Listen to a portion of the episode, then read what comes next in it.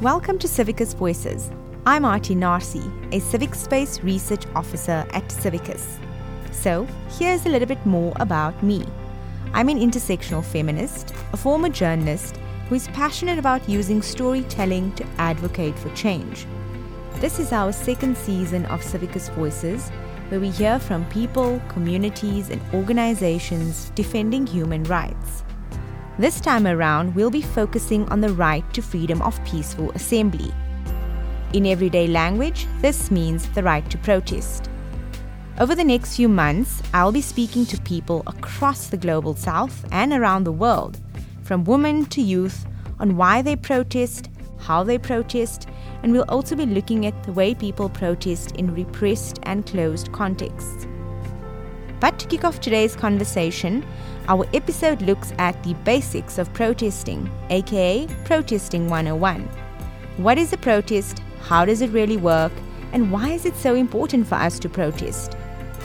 We'll be speaking to an expert from Argentina for some context, someone from South Africa about what to keep in mind when you are taking to the streets to protest, and then we'll hear more from a movement on the ground in Liberia.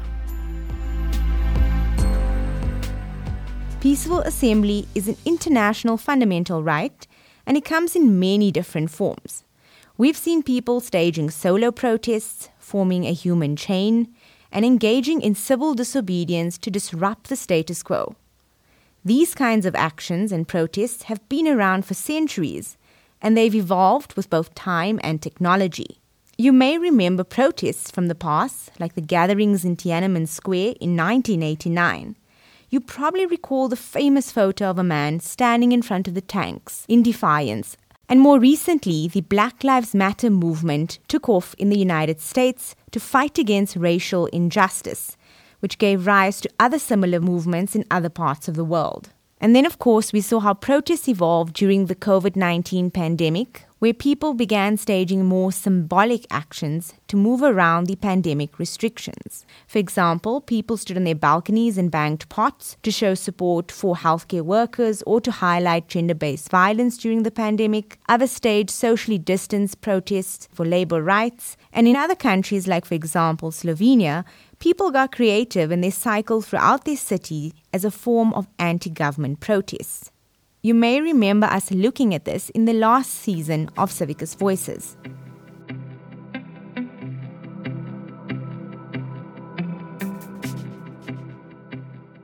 Let's get started with an interview to lay the groundwork on what freedom of peaceful assembly is.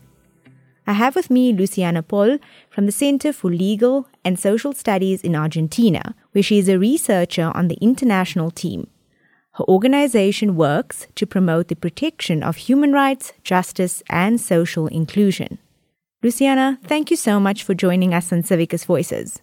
Thank you for inviting me. Hello. So, to start off, could you break down for us what is the global right to freedom of peaceful assembly and how exactly does it work? So, the right of peaceful assembly is recognized in the Covenant for Political and Social Rights. And it says that you cannot have restrictions in the exercise of, you know, expressing your opinion and gathering with others to do that. There are some recognitions of limitations that could be placed in extreme circumstances that are related with public safety, but those need to be real concerns. So this right has functioned in the past as one of the the heartbeats of the democracy. In fact, if you see uh, many of the things that we enjoy today that are natural for us, but were not like that in the past, like having recognized your right to holidays or having said that you know children should not work. Those kind of things were in fact achieved by the expression of those demands in the streets so without the right of peaceful assembly or the right to protest, I would say, those rights would have not been achieved. And there are so many other things that are being uh, still today being demanded, and we have not completely achieved at all, but there are involving protests across the world, like the racial justice and the gender equality. So this right is a channel to exercise other rights. And it's frequently exercised also by people who are demanding very basic other rights that are being denied, like the access to water, the access to education, to health. So, this is a right in itself, but it's also a very important tool and channel to demand and exercise other rights. Exactly as you describe, it's such a powerful tool to use to demand for fundamental rights. But what are the responsibilities and duties of states and governments to protect that right for their citizens? And how exactly should states and governments go about doing this? So states has a lot of possible responsibilities. They need to facilitate the exercise of this right. And in that sense, there are a lot of things that are expecting from a government to facilitate this right, like to provide the manifestors with the conditions that are needed for everyone to enjoy the exercise of the right in safe conditions, to provide medical assistance or help if any problem would arise, to provide space to do it. And in, in that sense, I guess one important element to identify and has been very controversial sometimes is that protest is disruptive eh, in its nature. So one of the things that governments need to account for is that there will be disruption. And one of their positive obligations is to facilitate the protest to happen, making the necessary provisions to, you know, deal with the disruptions that will come as a necessary consequence. And in that, I'm referring to disruptions in traffic. There would be some roads that would be cut uh, there are some protests that involve like sit-ins that could be a little prolonged. So dealing with all those disruptions and trying to facilitate other people who are not participating in a protest to continue their their activities and their life is one of the positive obligations the state have. One of the things that also is important is for the government to facilitate channels of communications with the protest, giving some response to the background demand of the protest. So the dialogue is very important also in responding a, a protest in, in a government. So, what you described is this incredible responsibility on the part of state to facilitate this fundamental right. But we know in practice that not everyone has equal access to this right. So, can you describe to us how do governments crack down on the right to protest? As you know, here on the Civicus Monitor, we monitor closely the restrictions on the rights to freedom of assembly. But what have you observed? Yes, the fact is that unfortunately, protests have been perceived as a threat to the government in many instances, in many places, in many countries, and that has been a real problem. I come from Latin America and we have seen extremely violent responses to suppress protest. Even in the cases when those protests were expressing some fundamental demand of numerous individuals in the society, of many groups of the society. Also, we have seen number of uh, arbitrary detentions to protesters, um, we have seen the criminalization of some of them with criminal charges that are many times incorrectly applied to protesters with some very serious crimes that goes as far as uh, uh, terrorism or uh, the, there is many uh, countries in a region where in fact new criminal offenses had been introduced to the penal codes to address things that happens in protests. And the most clear example is the blockage of a road that we have seen in the last five to 10 years, the introduction of that as a new criminal offense that did not exist before, just to curtail and limit uh, the right to protest. So we have seen the criminalization of, of people on, on these grounds. We have also seen events of gender violence in the context of protests, there has been cases of sexual abuses to women and LGBT people detained. That aggravates a lot in populations that have been traditionally marginalized. So not every protesters are treated the same. And that is something that is completely unacceptable from the human rights point of view. So, what you're painting is an incredibly chilling picture of the right to peaceful assembly being under threat. But I want to also touch on topic of resilience. What we're also seeing is this incredible resilience in protest movements around the world. Can you talk to us about some of the positive stories and some of the issues that are being fought for that have led to positive change, as you mentioned in the beginning? Yes, of course. I think that the protest movements around the world, if you see the women's movement, the environmental movement, the racial justice movement, the youth and students, all of them have been extremely resilient facing these adversities and resisting the abuses on the part of the law enforcement and the state in general. Something that I think is also important to highlight is the leaders, the social leaders, are a target. So the use of force many times is not indiscriminate, but is targeting these people who have this role of community leaders or social leaders. And there are many of them that even have been killed. And it's incredible to see how the movements have continued posing their demands. And I cannot name one example of a protest that have actually been completely suppressed. So resistance is always there, and now with the digital sphere, I think it allows for another entire world of resistance uh, when it is really not possible or not safe to do it in the streets.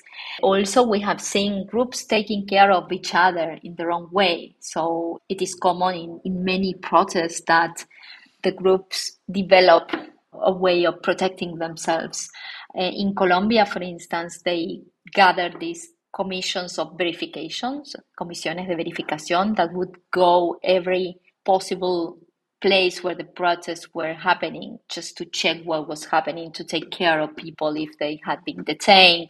They were composed by lawyers and activists, and they would have a very instant reaction where problems were happening. The different causes many times express also solidarity in terms of the resistance so I would say that in most of the cases, the resilience of the groups have been remarkable. Luciana, thank you so much for joining us on Civicus Voices. Thank you very much. It was a pleasure.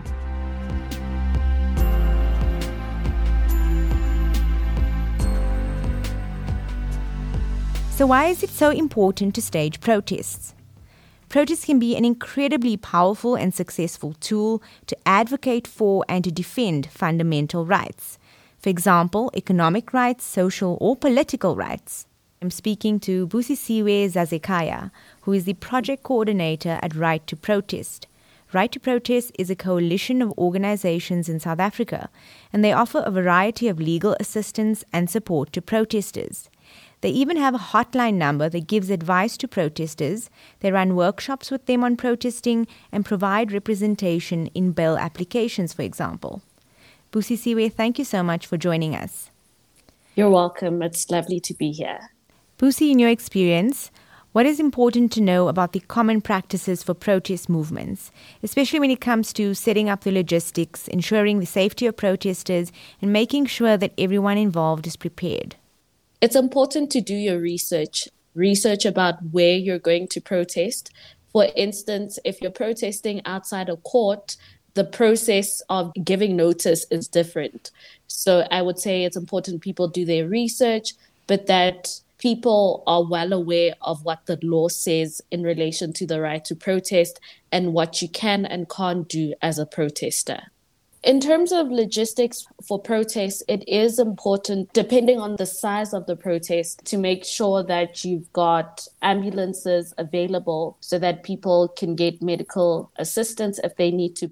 And depending on where you're protesting, it's also useful to have your attorneys nearby to ensure that they can monitor the situation. So, in some instances, the situation is a bit more volatile. So, in mining affected communities where they experience issues with private security companies committing human rights violations, it is useful to have an attorney who's also witnessing what is happening at the protest. So I think you touched a little bit on, you know, the types of legal support that is needed. I want to know what sort of challenges and restrictions are you as someone who works with protesters in assisting in organizing, what are you always wary of or concerned about? And how would you as an organization or as an organizer try to work around those challenges and restrictions? So we're always worried about the possibility of arrest even if it's a peaceful protest, we've seen that the first reaction from police is to arrest protesters. This is despite people complying with the law. And so for us, that's always something we're wary about, but also the issue of police brutality and private security companies using excessive force against protesters. So for us, it's important that our clients or people that are protesting know how to document their injuries and they know who to call in the instance that people are injured. So they would then call us on our hotline number to report that people have been injured and we'd give advice on the next steps. And you've obviously prepared and organized many different types of protests for various different reasons. From your experience, what do you think are the characteristics that make a protest successful?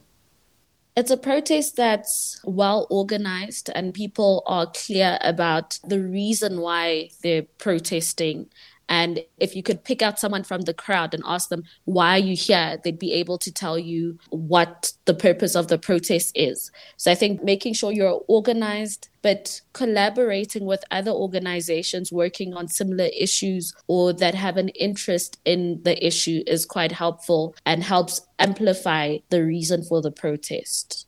And we're obviously now speaking about one successful protest, right? But from experience, mm-hmm. from what we see happening on the ground worldwide, we know that protest movements, when they're sustained, when they go on for long periods of time and exert the pressure on the authorities, the government, making key demands, those are the ones that are quite resilient and successful. So, how would you then build a resilient, successful, and lasting protest movement and create that kind of cohesion that you speak about? I would say keep the conversation alive, right? Um, because at different times the conversation dies down about the issue and interest levels vary. So keep the conversation alive. Again, make your message simple and clear so that people are able to remember your messaging. Also, be creative and leave room for reinvention use different types of protests. So you don't necessarily need to do a march or a procession. During the pandemic, we've seen different types of protests emerging across the country. So I'd say use different methods of protesting and again, collaborate and leave room for the unexpected. I like that. Leave room for the unexpected and collaboration. It sounds like great building blocks to a movement that is resilient. And then, Busi, for people out there who've never been part of a protest and are just curious, you know, they want to understand and want to know how can they get involved, the basics basically of protesting. What is the one thing you wish everyone knew about the right to peaceful assembly? In South Africa, in particular, I wish people knew that it's a constitutionally guaranteed right I wish people were a bit more familiar with the Regulation of Gatherings Act, which is the act that gives effect to the right to protest in South Africa. It's important that protesters know their rights because often at a protest, people get taken advantage of by the police because they are in a position of power and people aren't aware of their rights. And people get arrested when they shouldn't be.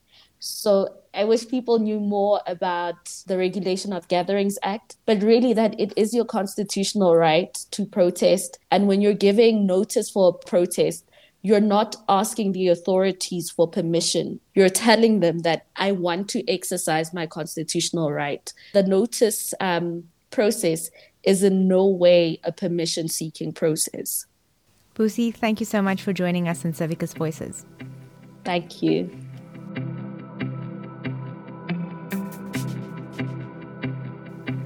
That was Busisiwe Zazekaya, who is the project coordinator at Right to Protest. And for me, I think, you know, what really stood out is how Busi said that we need to keep the conversation alive. So protesting is not just about, you know, once off event. It's about building a movement, building sustainability. And what she also spoke about is reinvention. And I think that's something we're really seeing now. Sometimes a protest can start on the ground and becomes a digital movement, for example. And that is how we keep a conversation alive. And that's also how we build resilient and successful movements. Now moving to Liberia for an on the ground perspective of what it means to be involved in protests. We now have a story from Abigail Freeman. She's an executive director of Alliance for Gender Justice and Human Rights, which is a network of grassroots organizations that promote gender equality. Abigail has organized a variety of protests, especially around sexual and gender based violence. She told us about this process and what she has learned. So over the years, we have organized series of protests in Liberia. We first start with engagement. We reach out to families, especially families of victims. For example, like our recent protest we had was the justice for Princess Cooper. Princess Cooper was a 25 years old Liberian girl who was murdered. So we have to engage the family of the victim to get their full support. We also engage the community and we also engage the government of Liberia because we have a law in Liberia that we cannot take the street without getting permit from the government. And then we have a meeting. We put the meeting announcement on the radio. Then in that meeting, we set up leadership for the purpose of the protest. And the leadership is meant to coordinate the affairs of the protest because we usually work with many groups. There are a lot of institutions that come together. We create chat rooms on WhatsApp or Facebook. And then usually we arrange two to three meetings in location where there's no access to internet. And then we also get involved with the media publicity and mobilization. We also have a team that is responsible for safety. So we set up our own security to make sure that everyone who come are safe. Organizing protest is very hectic because there are series of emotions that comes with it.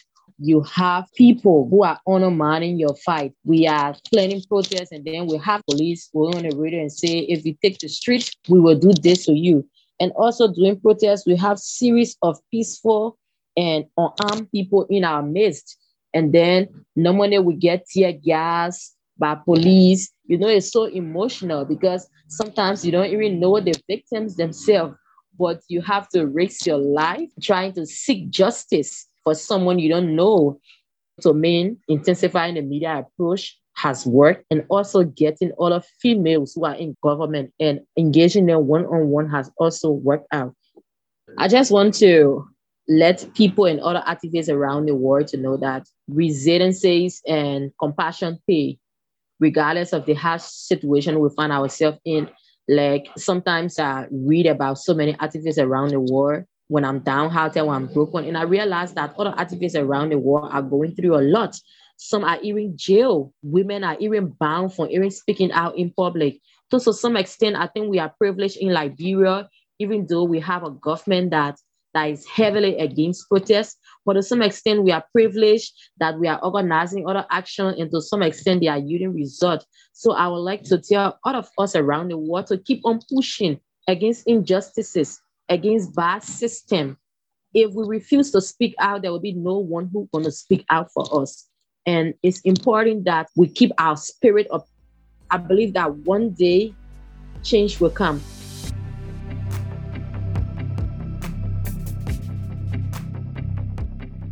That was Abigail Freeman from Liberia. And what really struck me about what Abigail was saying is how important the process is in terms of preparing for everything that you need to have an impactful protest. And something else that is less spoken about when it comes to the right to protest, what I've seen in the work that I've been doing with activists on the ground who have been protesting for months on end to demand specific fundamental rights, is that we often don't talk about the emotional labor of protesting and of activism in itself that activists face when they actually have to build this long lasting, resilient, and sustainable movement. Day and night, these activists are organizing. It takes a lot of emotional labor. There's also this aspect of burnout where activists are, you know, psychologically, emotionally, mentally drained, having to take to the streets every day and to protest every day for months on end to demand change. And as a consequence of that, that emotional burnout and physical burnout as well is, is something that we are seeing a lot in activism and movements. So I think in talking about the right to protest, we also have to think about and talk about actually this practice of care. How do we practice caring in activism and showing empathy as well to activists to build a more sustainable protest and resilient movement?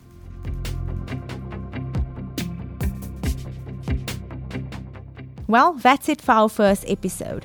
I hope you learned something about the realities of being involved with, as well as organizing protest movements.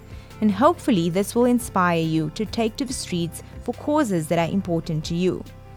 If you want more resources on this topic, make sure you look at some of what Civicus and other organizations are doing. There are also several kits online that might be helpful, like Amnesty International's pamphlet on safety during protests. TheWitness.org also has some great guides on how to film and document a protest, which is incredibly important, particularly when there are violations happening. Also, check in with any local organizations in your country that may have very specific advice to your circumstances and on the law in your country. This season on Civicus Voices, we'll be digging a little bit deeper into specific aspects of the right to protest. We'll release new episodes every two weeks and next time, we'll be looking at what protesting in closed and repressed contexts look like. You can find Civicus online and on Twitter, Facebook, and Instagram. Subscribe, listen, and rate the podcast on your favorite podcast app. Thank you to our brilliant guests featured on today's episode. Civicus Voices is produced by Amal Atrakuti, Alna Schutz, Jermaine Krieger, and the Civicus team. My name is Aarti Narsee. Goodbye.